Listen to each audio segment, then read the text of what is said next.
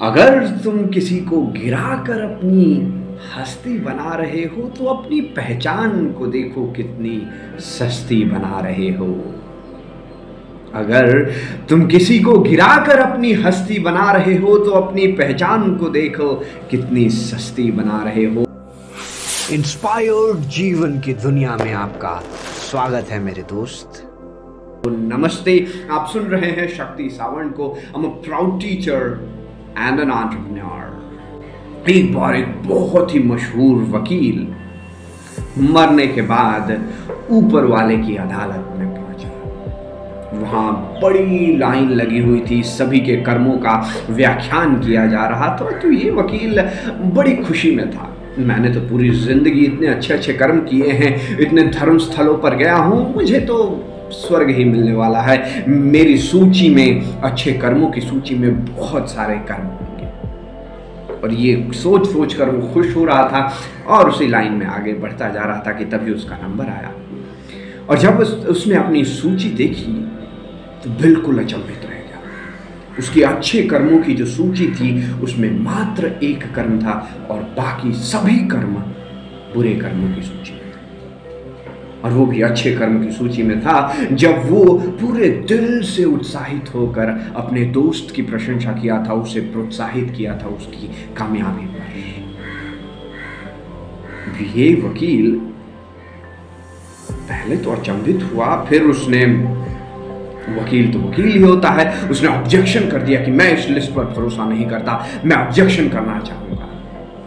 अब उसे देखकर बाकी जो पीछे सभी लोग लाइन में खड़े थे, वो सभी भी हल्ला गुल्ला करने लगेंगे हाँ हमें हमें बताइए कि इतने अच्छे अच्छे कर्म हैं, ये बुरे कर्मों में कैसे आ सकते हैं? हम कहीं ना कहीं जो पीछे लोग कतार में खड़े थे, उन्होंने भी ऐसे ही कर्म किए थे और वकील को ऑब्जेक्शन उठाते देख उनके अंदर भी उत्साह आ गया। अब इतना हल्ला गुल्ला देखकर जो न्यायाधीश वहाँ पर थे, वो बोले, चलिए थोड़ा एक वार्तालाप करते हैं। आप सभी को बताया जाए कि आखिर अच्छे कर्मों की सूची में जो कर्म हैं, वो क्यों हैं और बुरे कर्मों की सूची में जो हैं, वो क्यों हैं?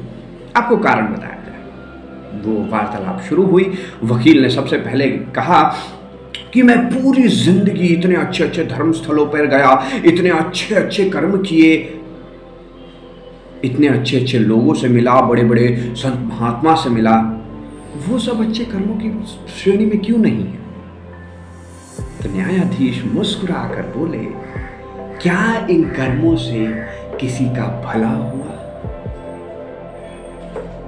वकील थोड़ी देर सोचा और उसकी चुप्पी ही उसका जवाब अगर इस कर्म से किसी का भला नहीं हुआ तो ये अच्छे कर्मों की लिस्ट में आ ही नहीं सकता। ये कर्म सिर्फ़ आपने अपनी सेटिस्फैक्शन के लिए पूरे किए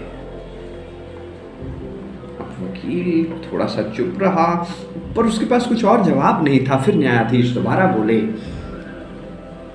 कि जो काम किसी के भले के लिए इस्तेमाल हो, वही अच्छे कर्मों में आता है। तब वकील के कान खड़े हो गए। उसने कहा, मैंने तो इतने लोगों की मदद की, पूरी ज़िंदगी उन्हें फाइनेंशियल हेल्प की, पैसों से मदद की, उनकी कई गरीब लोगों का मैंने केस ऐसे ही लड़ दिया और न जाने कितनी कितनी वो लिस्ट बताने लगा। फिर न्यायाधीश फिर मुस्कुरा कर बोले, जब आप वो काम कर रहे थे तो आपका भाव क्या था? आपका भाव ये था कि उस व्यक्ति का कुछ भला हो जाए, उस व्यक्ति के जीवन में आप कुछ अच्छा कार्य कर पाए, या फिर आपका भाव था कि अगर मैं उसको मदद करता हूँ तो लोग मेरी प्रशंसा करेंगे, लोग मेरी वाहवाही करेंगे। वकील फिर से शांत था, क्योंकि उसे पता था कि उसका दूसरा ऑप्शन था। वो मदद इसलिए करता था कि लोग उसकी वाहवाही करें। और इतना होने के बाद वकील चुपचाप लाइन में जाकर खड़ा हो गया। फिर न्यायाधीश बोले, वकील साहब, अपनी भावनाओं को गलत रख के इतने पैसे लुटाने के बाद भी आप एक भी अच्छा कर्म नहीं कर पाए। अगर उसके बजाय आप पूरे दिल से किसी के लिए प्रार्थना कर लेते, पैसा ना देते पर उसे दिल से लगाव दे पाते धर्म स्थलों पर नहीं जाते, लेकिन हाथ जोड़कर किसी व्यक्ति की भलाई के लिए मात्र सोच भी लेते। तो आप कई अच्छे कर्म कर चुके होते। माई डियर फ्रेंड क्या हमारे जीवन में भी ऐसा ही नहीं हो रहा? इसीलिए कहा नहीं जाता कि कर्म पर ध्यान रखो, उसके फल की चिंता मत करो, क्योंकि जैसे ही हम फल की चिंता करने लगते हैं हमारा कर्म से रिश्ता टूट जाता है। हम कर्म से प्यार नहीं करते, सिर्फ़ फल की अपेक्षा में आगे बढ़ते रहते हैं। हम हम एक को ले लेते हैं कि मुझे उस कुर्सी पर जाकर बैठना है। चाहे ये जो कर्म करना पड़े वो आपको पसंद हो ना हो, और शायद उस कुर्सी पर पहुँच कर भी आपको अच्छा ना लगे। लेकिन जो उस कुर्सी पर पहुँचने के बाद बाकी लोग जो आपके साथ व्यवहार करेंगे, उससे आपको प्यार सिर्फ़ फल की अपेक्षा, फल की अपेक्षा होने से आपके ऊपर अननेसेसरी प्रेशर आने लगता है। फिर आप जो कर्म है, उससे प्रेम करना छोड़ देते हैं और अच्छे कर्म कभी नहीं कर पाते। तो फल को पीछे छोड़ने का उपाय क्या है? अगर आप सिर्फ़ कर्म से प्यार करना चाहते हैं तो ऑब्वियसली आपके पास कुछ गोल होना, आपकी ज़िंदगी में क्या, कहाँ पहुँचना है, वो होना अनिवार्य है। लेकिन उस गोल को ध्यान में रखकर काम नहीं कीजिए। उस गोल तक पहुँचने के लिए आपको जो व्यक्तित्व बनना है, आपके जो छोटे छोटे हैबिट्स आदतों में बदलाव करनी है, उन आदतों पर ध्यान लगाना शुरू कीजिए। आज आपको कौन सी आदत बदलनी है? क्योंकि जैसे ही आप आदतों पर ध्यान लगाने लगते हैं।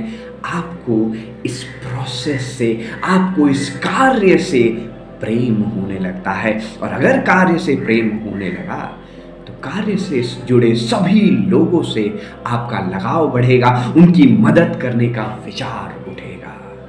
और आप अच्छे कर्म करते रहेंगे, लगातार करते रहेंगे, और उसके बाद कामयाबी आपका बेशब्री से इंतज़ार करने लगेगी।